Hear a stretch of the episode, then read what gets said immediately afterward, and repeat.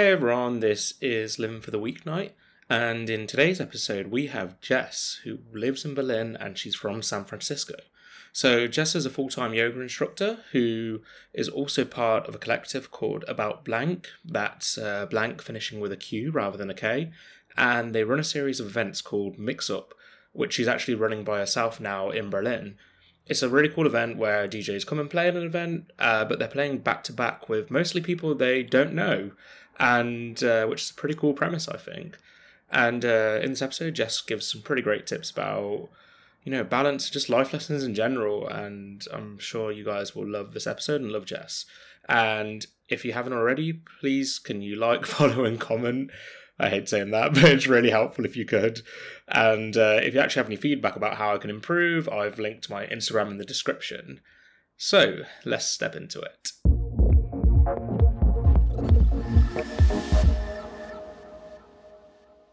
So, hey Jess, how's it going today? It's going. I'm doing great. Um, taught a little bit earlier today, and the Berlin autumn is really starting to set in with some nice 10 degree weather. So, busted out my puffy coat today. 10 degrees. Is it like has it been pretty hot before or is it like or has it been cold cold recently? You know like 2 days ago it was like 22, so it was really odd. Damn. Yeah, we had that in England last week. Like it was maybe I don't know, like twenty four and like very sunny, kind of felt like summer vibes. Uh, and then I woke up today and it was three degrees in the morning. I I expected to get cooler um, as well, but not looking forward to it, especially because I know that the Berlin like autumns and winters can be pretty like cloudy and dark and dreary and just well, we'll say seasonal depression is a thing here. I've actually heard this from so many people where they say, "Oh, Berlin's amazing in summer, but in winter it's got like this heavy energy."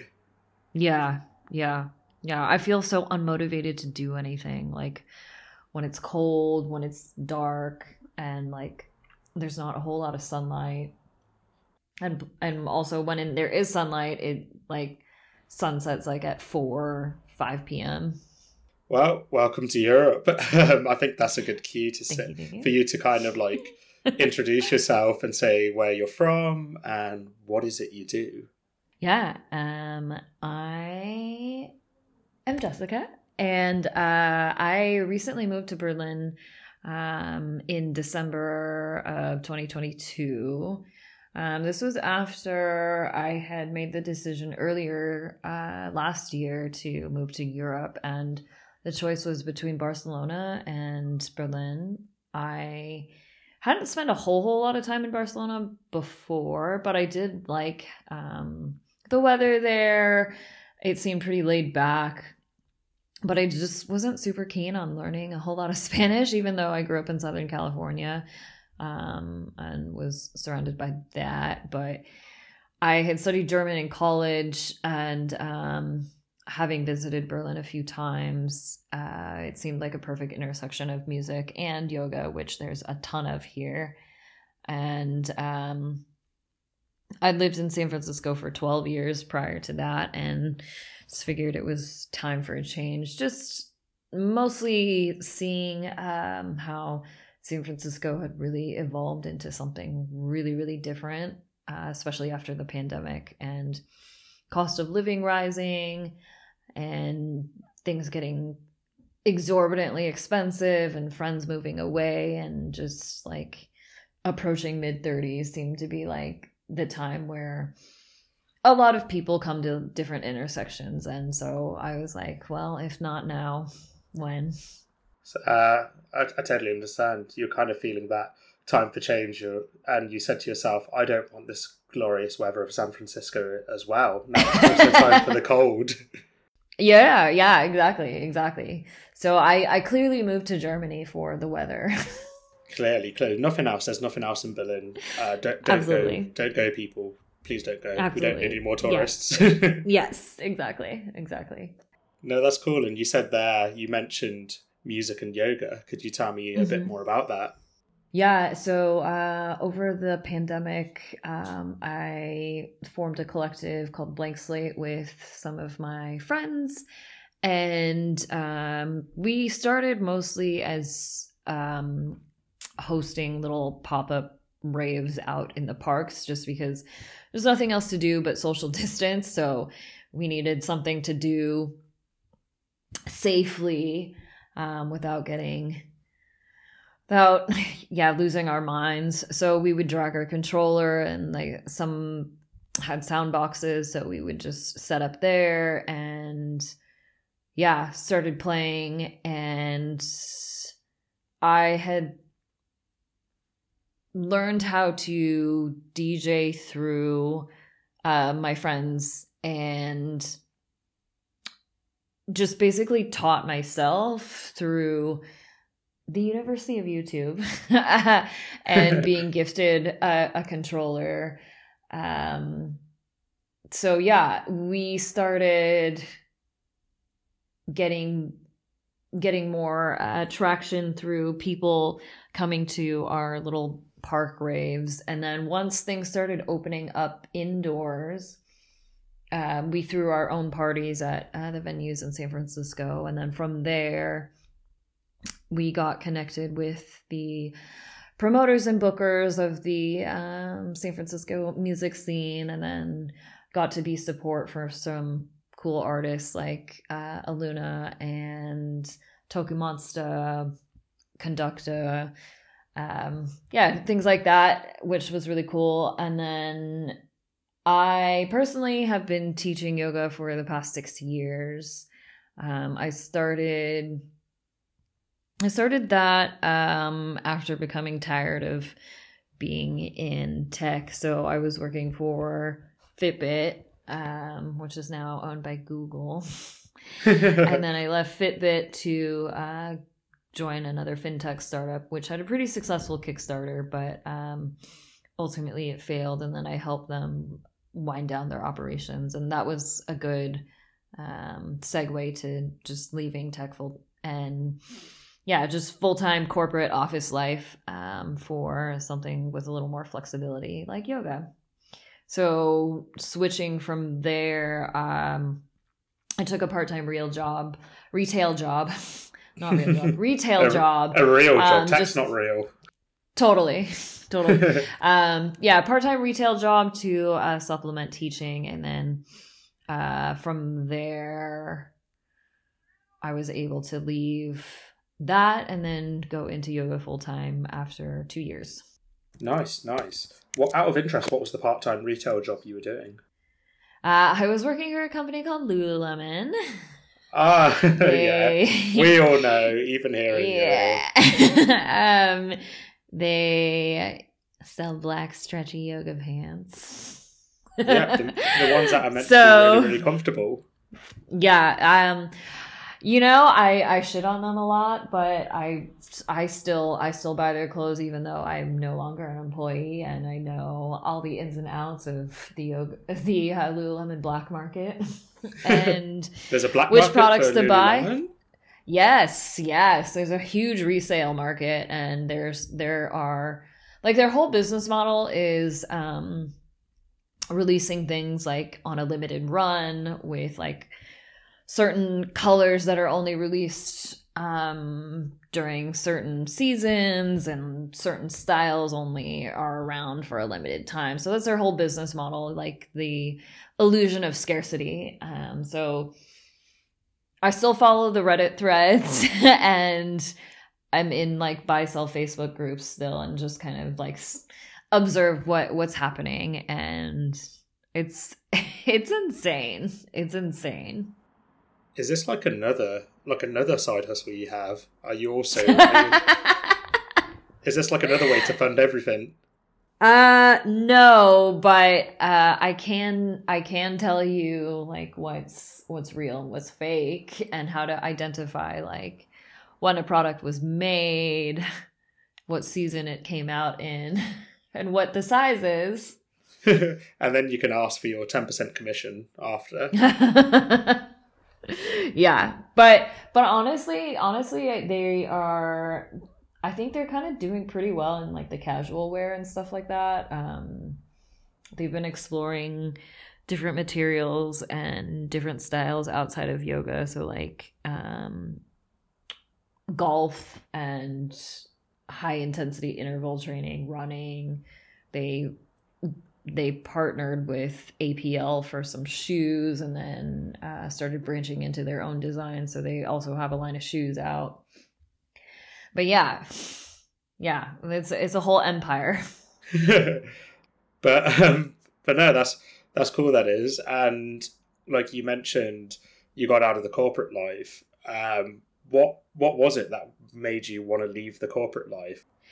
Yeah, I I didn't feel like I had a lot of autonomy and things had to be done a certain way and there wasn't any opportunity for like entrepreneurship and making individual decisions like it's it's um it was almost like I wasn't trusted to do things um and it was really it was really stifling. So going into something like yoga where I have the opportunity to do things creatively um, in a way that I think is pretty informed, but also fun is something that I really enjoy being able to do. So yeah, just just constantly being micromanaged was not was not for me.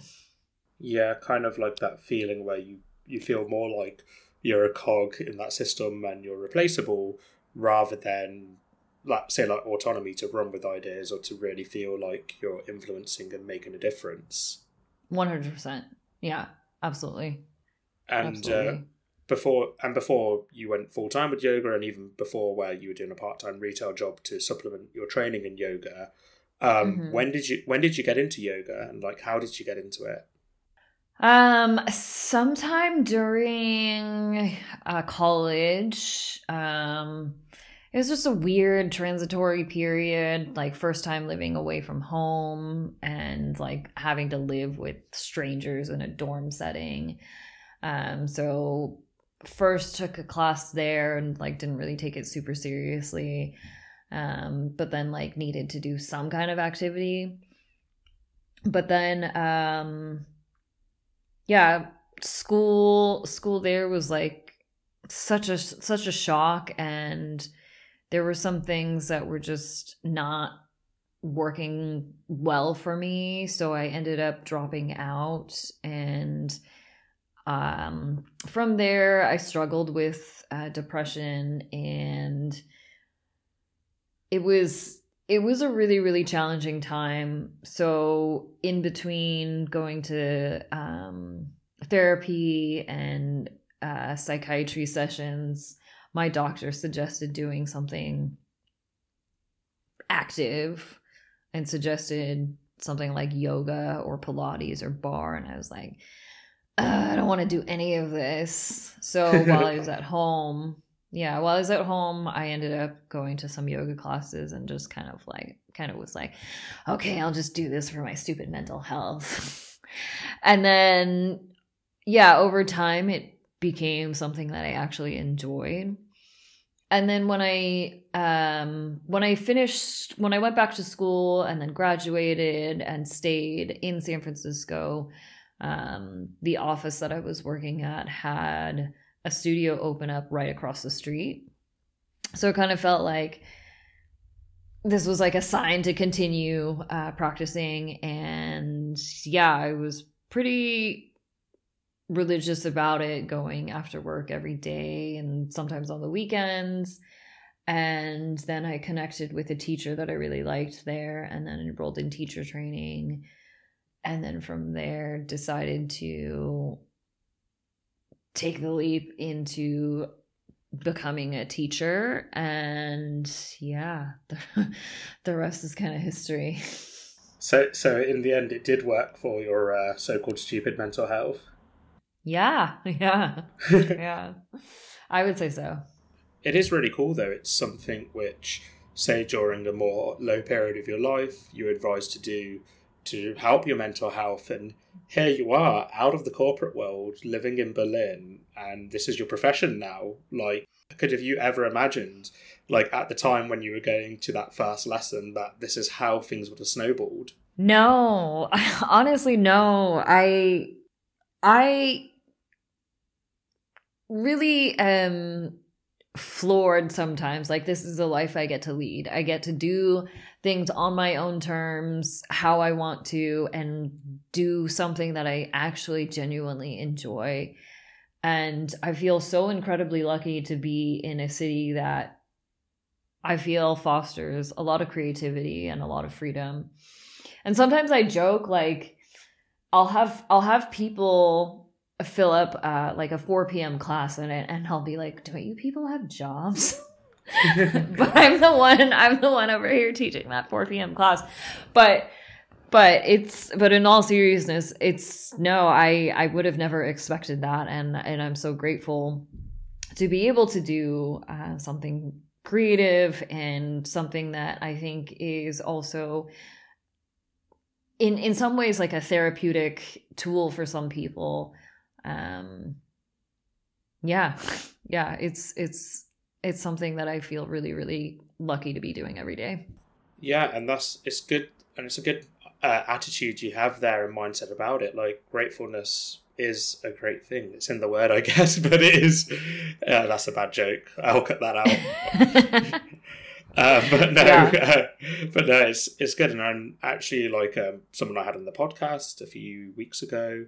Um, a girl called Alice who lives in Barcelona but always seems to be in Berlin. She actually said mm, gratefulness mm-hmm. is like a really good precursor to happiness. Um, mm, mm-hmm. And it's good. It's great you feel great, grateful about this.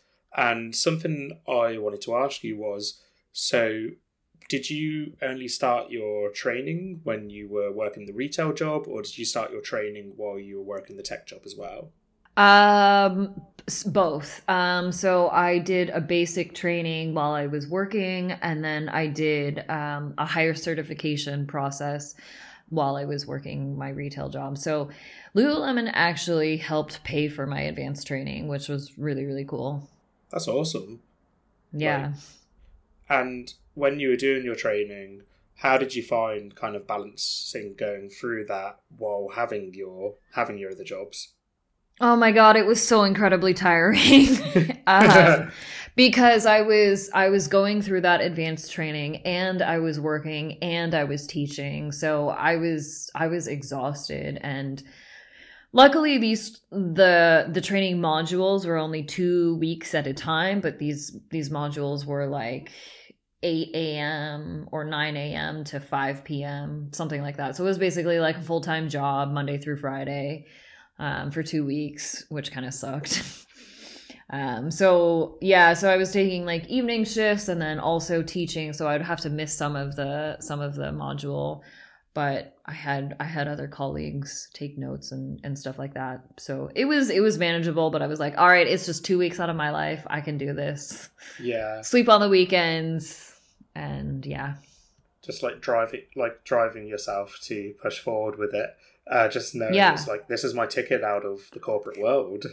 Yeah, yeah, yeah, and and I'm I'm really I'm I'm really proud of what I've done. Um, so basically, in yoga, what what you have to do is um, get certified. So there's a basic 200 hour, and then the advanced training is a 300 hour. So in total, you have 500 hours.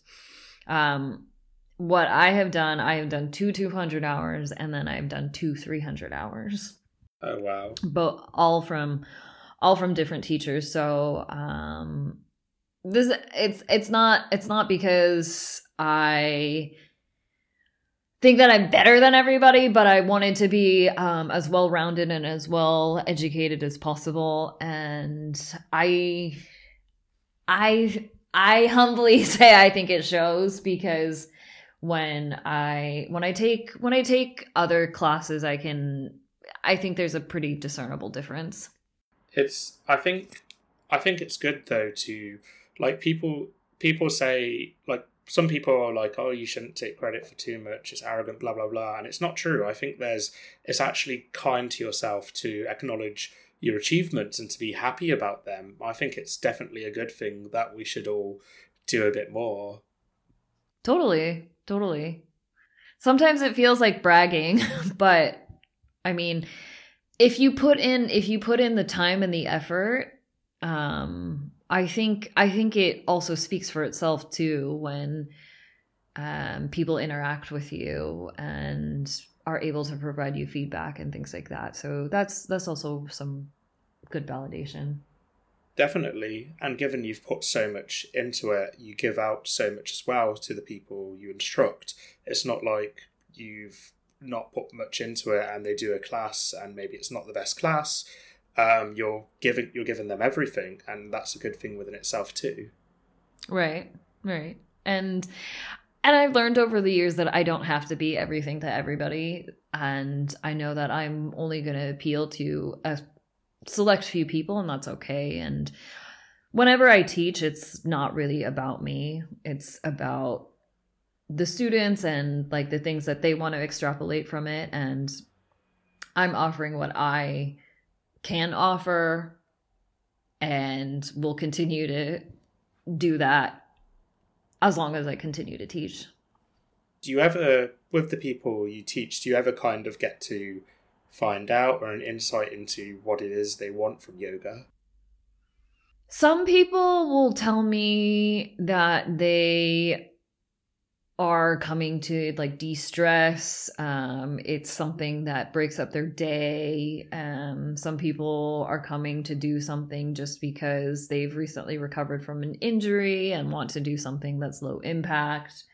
Um for a variety of reasons people come to practice and sometimes it's not super apparent and sometimes i also just feel like how I, I guess like this unspoken energy like like this this I, I mean recently with like this week it's it's felt very um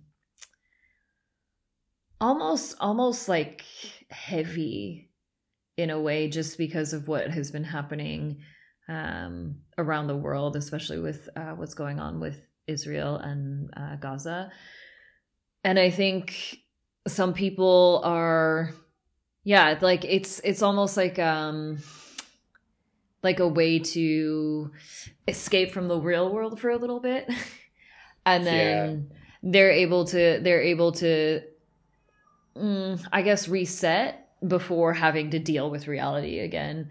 So being able to provide a space like that and and the opportunity to to do that I think is also really valuable even if that's not what I am purposely setting out to do. Yeah, and it's so true. It's like the difference that can make to someone's mental health having that space like objectively people might think it's only an hour a day or whatever, but an hour a day to get away from say like these swirling thoughts or any negative headspace, it can go just such a long way in the development of one's mental health and one's happiness. Absolutely. Absolutely. And yeah. and I find it cool because so like you're in tech, you're in retail as well, you trained to be a yoga teacher, but then also at the start of the episode you said you were in a collective and you were organizing events in the park in COVID times mm-hmm. and like tell me like so did that start out of like just wanting something to do or wanting to boost your mental health? Uh, talk to me about it a little bit. Yeah actually it happened because people kept seeing us around and um i guess we like to say that our backstory was somebody approached um one of our members at the park and was like oh so what's your collective called? And then he got us all together in a group chat and was like, Yeah, so what are we called? And we are like, Oh, good question. So then, so then uh, the name Blanq Slate was formed, and it was just kind of like uh, on the the theme of, you know, starting from like scratch and being able to do whatever it is that we wanted to do with whatever creative impetus uh, was that was driving us in that moment. And being able to just like scrap everything and do it all over again over and over and over again. So that's what we named ourselves. And then from there yeah the the trajectory from there was just upwards. And then um this event series that we started doing pretty frequently came from one of our members Casper because his university actually had a DJ program and the instructor there would make them practice by doing these B2Bs where you would do like ones or twos and you would just have to commit to a transition or like if you fucked up like how do you save it? And um, we wanted to we wanted to turn that into something like gamify it in a way because that's what we would do anyway when we were hanging out. Like we would just hang out at somebody's house that had a controller and like I don't know, just, we would have our conversations or whatever, and then somebody would go up on the decks and like play a song or two, and then it would just revolve over and over amongst like the five, six, seven of us that were there. And yeah, we ended up calling that the mix up and did that about eight times. And then I left here for Berlin and then um, pioneered that out here on my own. And I just threw the fourth one um, a couple weeks ago. That's awesome. And so I'm going to ask you more about that and your and and uh, the event you're throwing in Berlin in a little bit. But I wanted to ask a few questions first. Um, firstly, sure. I should establish. Uh, everyone's going to know this, but I don't know why I'm establishing it. But B2Bs yeah. are back to backs, just in case yeah. there's one listener who doesn't know. Um, For sure. Uh, but I, uh, when you said gamify it, could you kind of expand a bit about what you mean by that? Yeah, just kind of making it into something that's fun, that has um, the opportunity to not be something so serious um and the we've we've played with um pairing up people in two ways. One is self-selection so people will sign themselves up within a slot. And then the second way is where we ask them for their genre and bpm preferences and then we pair them up. So generally people don't know each other. Sometimes they do, but it's not super often. But the whole premise is that people likely don't know each other. They have to go B2B and you just see what happens from there. And it ends up being super, super fun because DJs tend to be pretty insular and they hang out with their own crews and they don't really they don't really talk to other crews or like cross pollinate unless somebody somebody reaches out. I mean, you know how it is with you know how it is with friends. It's it's the same thing. Like people don't really hang out with other people outside of their own friend groups.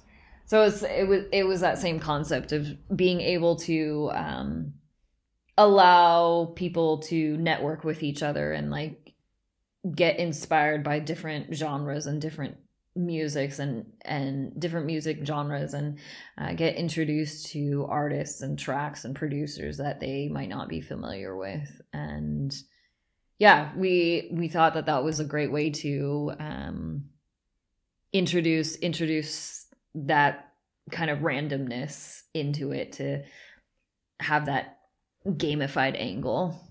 No that's that's cool that is. And like I imagine then because of the way it's set out, you get I imagine quite a lot of beginner DJs or people who are up and coming. Absolutely, absolutely. Um, people who've never played on club equipment or in front of people uh, in a club setting. That this is the perfect opportunity to be able to do that, and um, you also just don't get taught the I'll call it like the soft skills of DJing.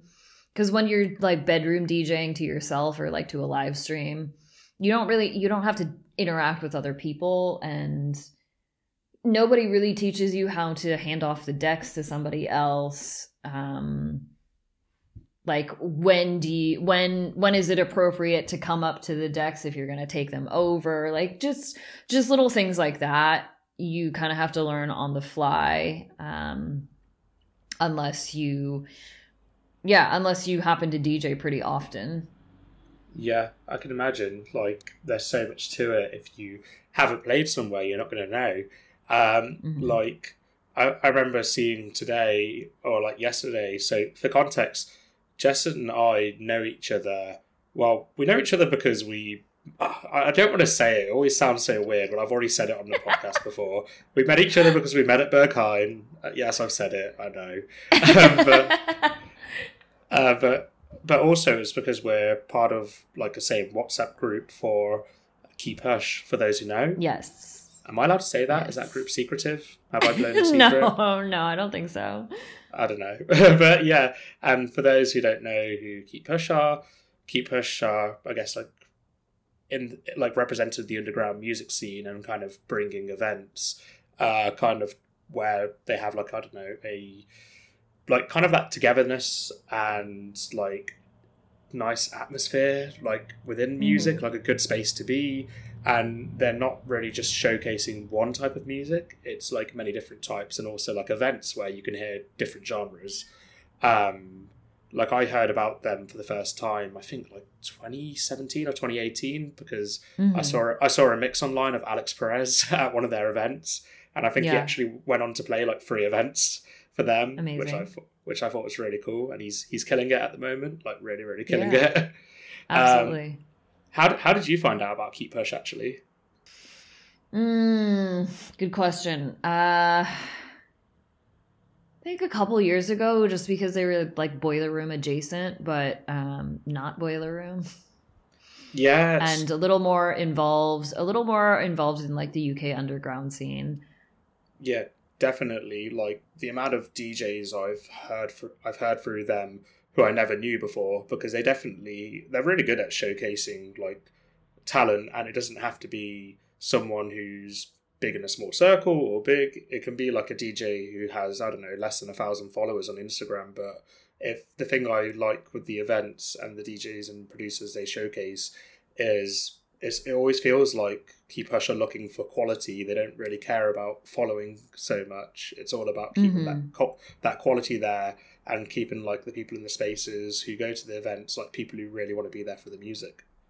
Oh yeah, yeah, definitely. Yeah, I would say so. I guess I gave Keep Hush a free plug there. I'm not I'm, I'm not paid by them, I promise you, but like the- like uh, to the audience, like if you have the chance, check out their events, check out like the mixes they have online. Um, they're super cool. They are, and they have a lot of good. There's a lot. There's a lot of good like DJ sets out. Um, Yeah. out on YouTube and SoundCloud. Um, yeah. so I asked you that question because I was going to ask you something else, but I can't. My mind's gone blank, so I don't remember what that was. Uh, what that was going to lead into. Um, but no worries, no worries. uh, but with the with the back with the back to back events, um, you Yeah. must have like some pretty good stories of I don't know interesting things you've seen at these events because I couldn't imagine going to play back to back with someone I don't know. Um, have you got any like good stories from events you've uh, hosted? Um, most recently, we were in a different venue, um, and it was the first time playing on an Allen Heath mixer for a lot of people. So there are a lot of like little technical flubs and people pulling out the wrong, uh, wrong USB. That's why I mentioned Keep Hush because I was going to say on the on the page, I was going to actually mention that when you were talking about certain skills new DJs don't know. I remember someone Yeah. posting about knowing which USB to to remove. So I'm glad you rejogged my memory about that. Yeah, yeah. I mean, it was to be fair, it was like some cognitive dissonance because because there would be uh this so there's that link feature between the CDJs like one USB would be on the opposite CDJ that was playing the track. So yeah, there were a few times there were a few times the wrong D, the wrong USB was ejected, but now now now people know. And yeah, just also the um the mixer wasn't super familiar uh, with a lot of people, myself included, because I'm very, very used to uh, Pioneer gear because Allen Heath doesn't exist in the US, um, but it's really, really popular over here um, in Europe, especially because it's both an analog and digital uh, mixer. Yeah. And like with your, so with the events you're running now in Berlin, um, is there anyone else from the collective who are running who's running it with you, or are you putting it on yourself right now? It is by myself. I do get help from my friend Gerald, um, who was also one of the collective co-founders, and he helps with like bouncing some ideas and also the artwork. Nice, nice. Um, what's the name? Is it going by the same name in Berlin or different yep. name? Nice. Yeah, I I'm just calling it uh Mix Up Berlin Volume One, Two, Three, Four, Five, whatever. Sweet. And I'm actually interested more like in the process of how was it because given you know it was up and running back in San Francisco, what was it like mm-hmm. starting starting it up from Berlin in scratch? Like in terms of you know finding the space, advertising it, getting people to come, getting DJs to come. Like what was that? Oh like? my god, it was it was challenging because I had recently moved. I didn't know anybody. I resorted to Reddit for the first one. and even then, even then I still had problems like finding and sourcing DJs. But what I had actually done was I went to this DJ workshop um, at the local radio station here called Refuge Radio. And I ended up reaching out to one of the co-founders and pitched him the mix up because he was initially I'd asked like if I could do a DJ set there, and he's like, eh, I'm not looking for more DJ sets. But if you can pitch me something unique, then we'll see. And then I was like, wait, I have this idea. So um transposing that to live radio was fun but it just wasn't the space to do it um, because you can't really hang out with people in the booth. And then if those djs bring their friends like there's only a really small space in front of the booth uh, which also served as a wine bar. But it was it was great experience for a lot of people who'd never played on like proper studio or club gear. And then also the added um, the added bonus of being on live radio was also appealing. But um, the lineup was was mostly men, which wasn't super great, and um, yeah, just the just the space that Refuge had wasn't super conducive to to networking and like hanging out, which is another added benefit of having the mix up event in general. So yeah, I learned I learned a lot from that first iteration and then for the second one I ended up moving it to another private space but it didn't have any gear so I had to uh, borrow a controller from a friend. And then Refuge asked us back.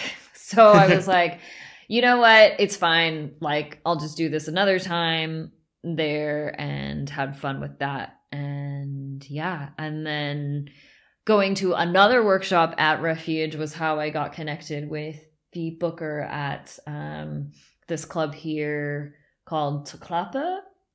And it's over um, in Kreuzberg on Mering, yeah, Mehringdamm, Yorckstrasse, Mehringdamm, that area. And it's literally underground. And it was a former, uh, former bathroom. and the space is super cute. It's it's really nice and it's like got space for hanging out and uh, also DJing and yeah, the the first time there was really fun. So the next one will be November second, which I'm really looking forward to. And I think I'm gonna switch it up. Yeah, I was just gonna say sorry. A former bathroom that just reminds me of HÖR. Is that how you pronounce it? oh yeah, Huh. Huh. Yeah, huh. Yeah. Yeah, it's uh, yeah that sound. It just reminded me of her. if that's Yeah. Yeah. Uh, yeah. But no, but no. Sorry, continue. I interrupted you. You uh, um, you were talking about the next event. Yeah, the next event I think I'm gonna do like a Halloween angle, like trick or treating style, where it's completely randomized, where I'll take people um, who want to play and just run their names through a random selector and then pair people up that way. But before I was having people sign up through a form and inputting their BPM genre style preferences and pairing them up that way um, as best as I could. And yeah, it happened to work out pretty well. So this time I'm just gonna throw it out the throw it out the door and hope for the best. and yeah, take this Halloween angle. So we'll see. It's part of the learning experience. So like you never know unless you unless you try, and it's always it's always worth trying. It's always worth doing different things. Like what you do, I've never heard of anyone else doing before, and I can imagine there can be two DJs whose styles they wouldn't expect to go well together, but it does, and it's something Yeah. different, and they and those two DJs have a great time together as well, and maybe For even sure. they build links and build collaborations, especially if you're an up and coming uh, DJ or producer. It's it's probably very beneficial for them not only to be you know learning and practicing and getting on stage, but also making their own links within the community. Absolutely. Yeah, I yeah, I would agree. And uh, I guess given if like the events are going well now, I guess it meant like from going on the radio station, probably got some pretty good reach. You met the promoter as well, which always helps. And um, so like right now, like what's the capacity of the venue you're playing? Oh, good question. Um, I think the last event we had like 150 people through the course of the night, and I think easily Damn. it could fit. It could fit somewhere around like 200 ish, but probably no more than that. Nice, nice. And like uh, right now, are you just like promoting through social media?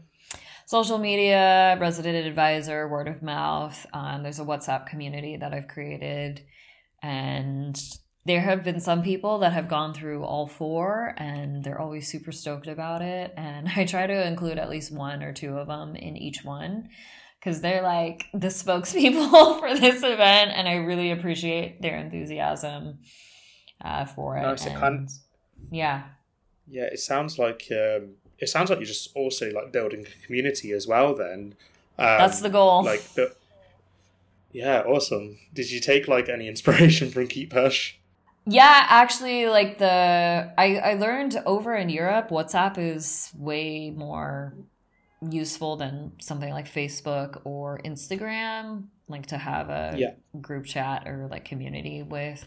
Also Telegram too, but um, ultimately I decided on WhatsApp just because you can create like different subgroups from that. Um, yeah like But yeah. with it Yeah, the Keep Hush chat. the Keep Hush chat has like the tickets group and then the self promo group. So i'm not sure if i've seen you self promo yeah, there is a there is a self promo group. oh no i've seen the can- group uh, yeah i put my podcast on it Ah, yeah, yeah, yeah. I I haven't I haven't I haven't put anything there yet, just because it seems like the Keep Hush community is mostly centralized in London, UK, that area. Yeah. But we do have we do have a little cohort over here in Berlin, so there are four of us. yeah and also keep hush do put on some berlin events i think they've They done do. two this year now yeah. um their, their event with um, I don't know if you've listened to any of the sets, but their event with the people from Femme Bass Mafia was really good. Like, Yeah. really good sets there. yeah. like um but enough about keep hush this can't be a keep hush plug po- podcast Yeah. um even though I, e- e- Thank you, even Hush. though I, thank you keep hush uh, thank you for all my listeners who have come to me from South promo page but um but have you ever have you ever dj'd yourself at the event you run I yes, yeah. Sometimes people flake, um, things come up, so I'll have to step in last minute, and then um, I obviously put myself in the first ever won because I also wanted to be a part of it somehow. So I put I put myself in there, and then yeah, yeah. do you ever get do you ever get recognized on the street now as uh, as being as being the uh, you know the the the head honcho and organizer No. of this? no. but Uh, that's not the goal. where speaking of goals, then where do you want to go with this, and also maybe like more broadly within music in general? Um, I for myself, like I'm not really interested in like doing anything super crazy. Like I think I've already hit the peak of my DJ career. I was able to open for Overmono in April, and that was really really cool. So I'm I'm good on that.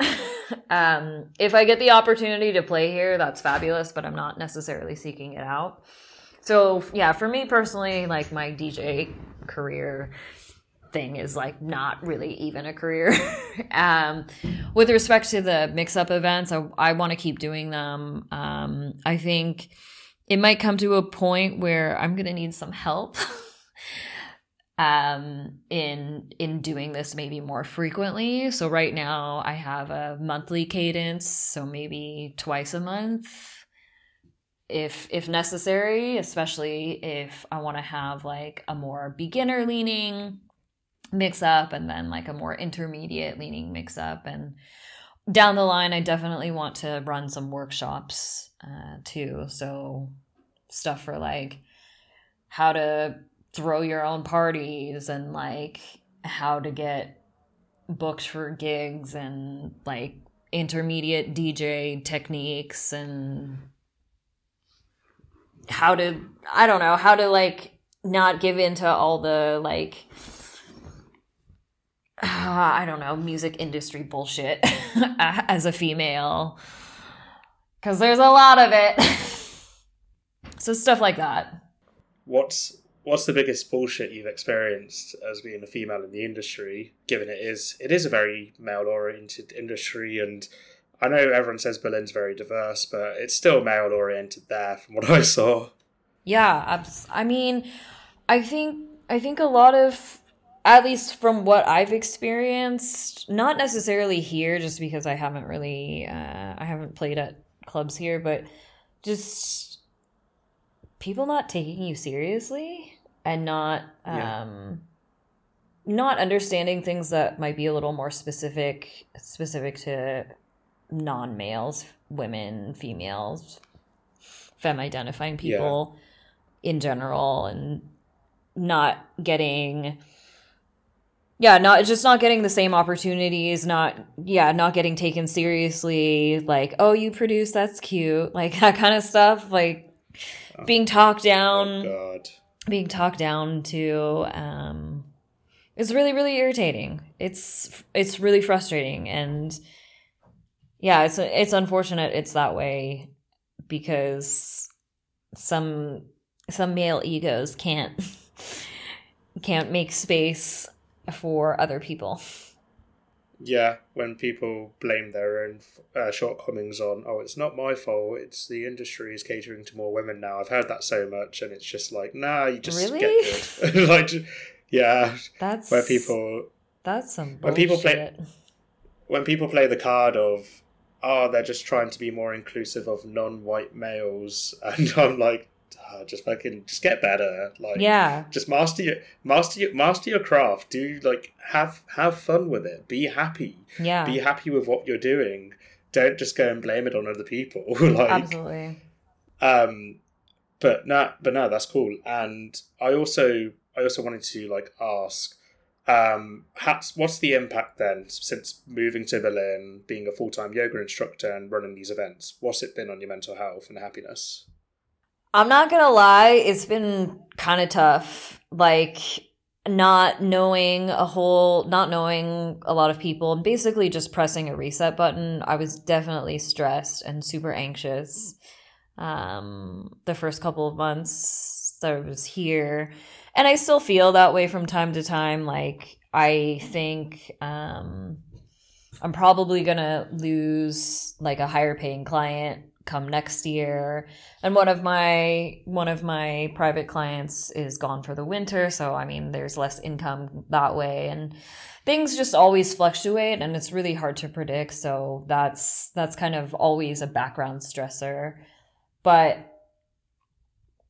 I think I always I always hang back on the feeling that I know things will work out.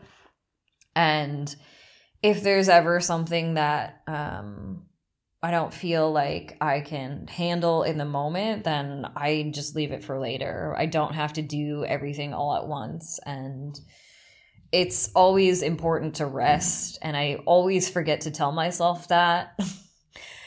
and I have to force myself to like take time off and say no to certain things. And somebody who as somebody who always wants to be doing something all the time moving here has been so nice because i i get that reinforcement that rest is super valuable and things can wait.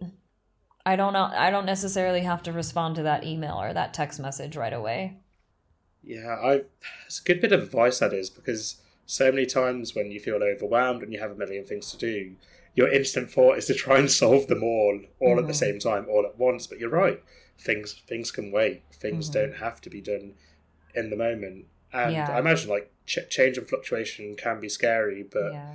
equally it's like because i'm very similar to you i like to do stuff all the time yeah um like i can't sit still i always like to be having plans or progressing with something um yeah i learned it from it, my dad I don't know who I learned it from. Uh, society, someone. yeah. Uh, um, but um, uh, but yeah, it's it's nice that you have the mindset though that things will work out, and it sounds like things have been working out for you so far. Like you moved to Berlin, you you had your collective back home, you were running the events back home, mm-hmm. and then all of a sudden it's like in Berlin it it worked out. You managed, you wanted to bring it to Berlin, and you did so I'm sure it's going to work out for you. Like, yeah, I, yeah. I have faith in you.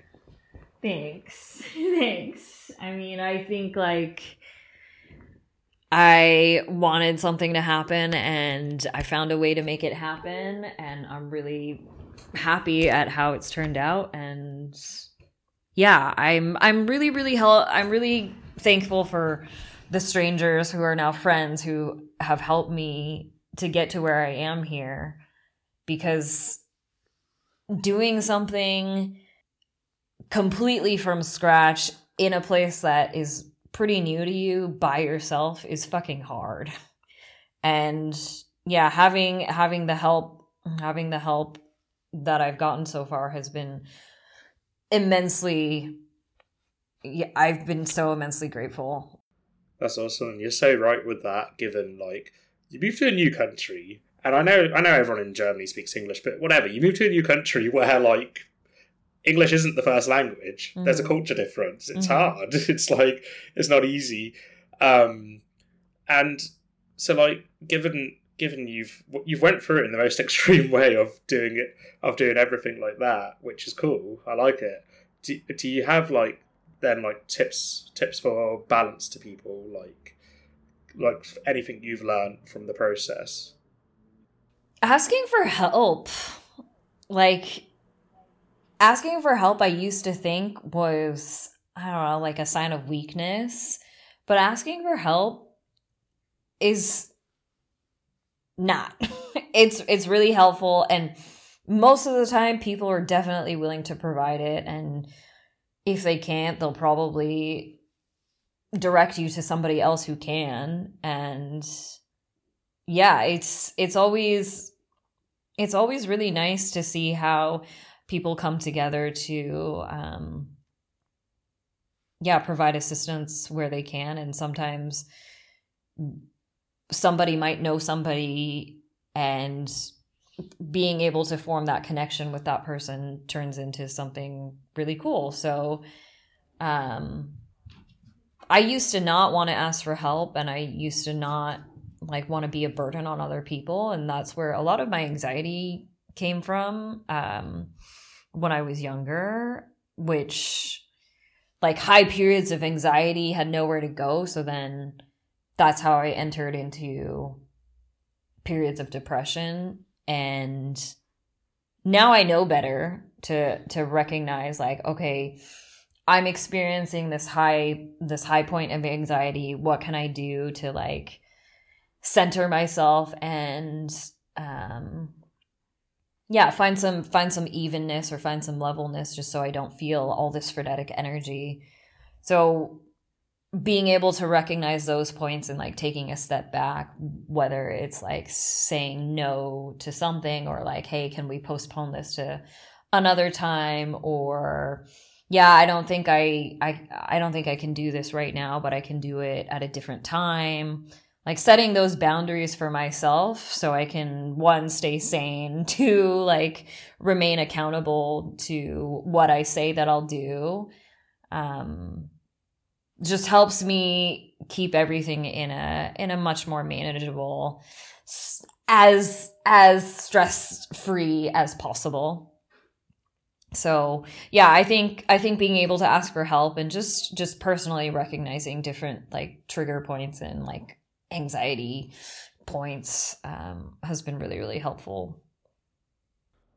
That's very good advice. Like yeah like just just knowing what it is that you can do is so important. And i think just even being able to recognize it is a very important first like good step with it um, especially when it comes to trigger points. Like i've read a book called uh, i'm not sure if you've heard of it. It's called uh, live more think less.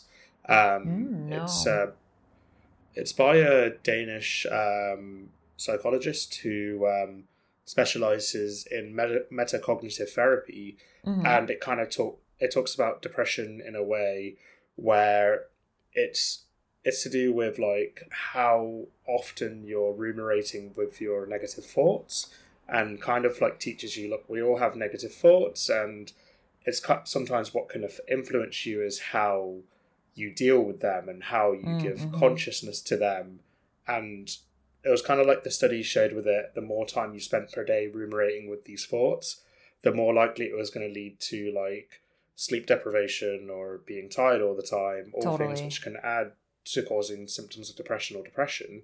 Absolutely. And it actually really talked about uh, identifying trigger points and recognizing when something might send you into kind of like that spiral of rumination. Yeah. Um, yeah. Super good book. Really, really fast to read as well. Um, nice. I, li- I liked it a lot. I found it very helpful.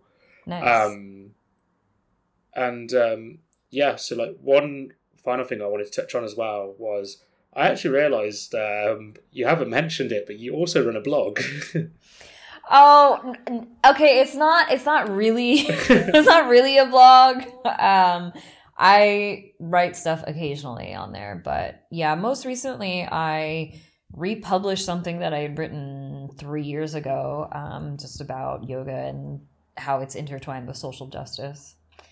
So if you want to give that a read, it's on my Substack. but fast, yeah, fast. I, I, have this whole long, I have this whole long um, blog of recommendations for Berlin. So if you want to check that out, that's also on there. Damn, I'll um, I'll definitely tag that all in on the Instagram and Spotify post. Uh, get that all in, give you all your promos. um, one thing that I actually remembered I wanted to ask before as well was mm. you gave me your direction of what you want the events to be and what you want it to represent. But if you ever had the if you ever had the opportunity to do something like introducing it to a festival or in that kind of setting, would you run with it? Oh my god. I actually did try to pitch this to um Boiler Room's broadcast lab, which is like their indie arm of like experimental stuff. But I haven't heard from them, so we'll see. But the answer is yes. I would love to see this like in a um yeah, different capacity in front of a larger audience and see what happens there, especially with people who are definitely more up and coming, who I think would benefit and also deserve um, the recognition of being in a place that is exposed to a wider audience.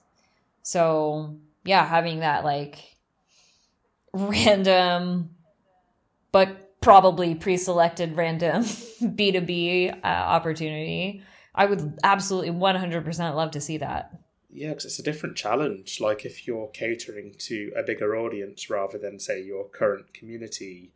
Um, I was just imagining as well, like the process of creating to like an event where you have more new people. Maybe people have gone to the event and don't know the history Mm-hmm. um, or weren't in the community. It's a different challenge. It is. It is like um, yeah, yeah. I wouldn't even know where to begin, but um, I I think eventually I'd figure it out, just like I always do. So yeah. like always do, Um, yeah. But yeah, if anybody you know hears this, talk to me. Come talk to me. Yeah, I think I think this is a good point to wrap then, and I'll I'll let you do your plugging. But it was great to have you on. Do you know? Yeah. Do you have anything to plug? Um, you can plug everything, and if you forget anything, I'll include it on my intro when I record that. Nice. Well, if anybody is interested in practicing and is visiting Berlin or is in Berlin, I teach at Yoga Futura uh, four times a week Tuesday mornings, Wednesday evenings, and Sunday afternoon and evening. Um, I teach a vinyasa practice, a slow flow, and a restorative. So that's where you can find me for yoga. Um, for the mix up, doing it once a month. The next event is on the 2nd of November at Zaclapa from 7:30 p.m. to 1:30 a.m.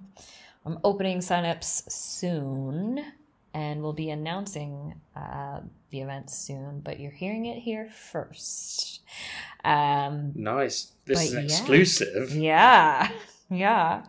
But yeah, never done other other than that, other than that, I hope to do this um, every month. So December will probably be like a Christmas winter break hiatus, and then start again in the new year. That's awesome. And all you keep hush people who are going to Reef, which I think is on the third. The tenth. Support Jess the day before. Oh, was it the tenth? It is the tenth Okay. of November. I'll be there.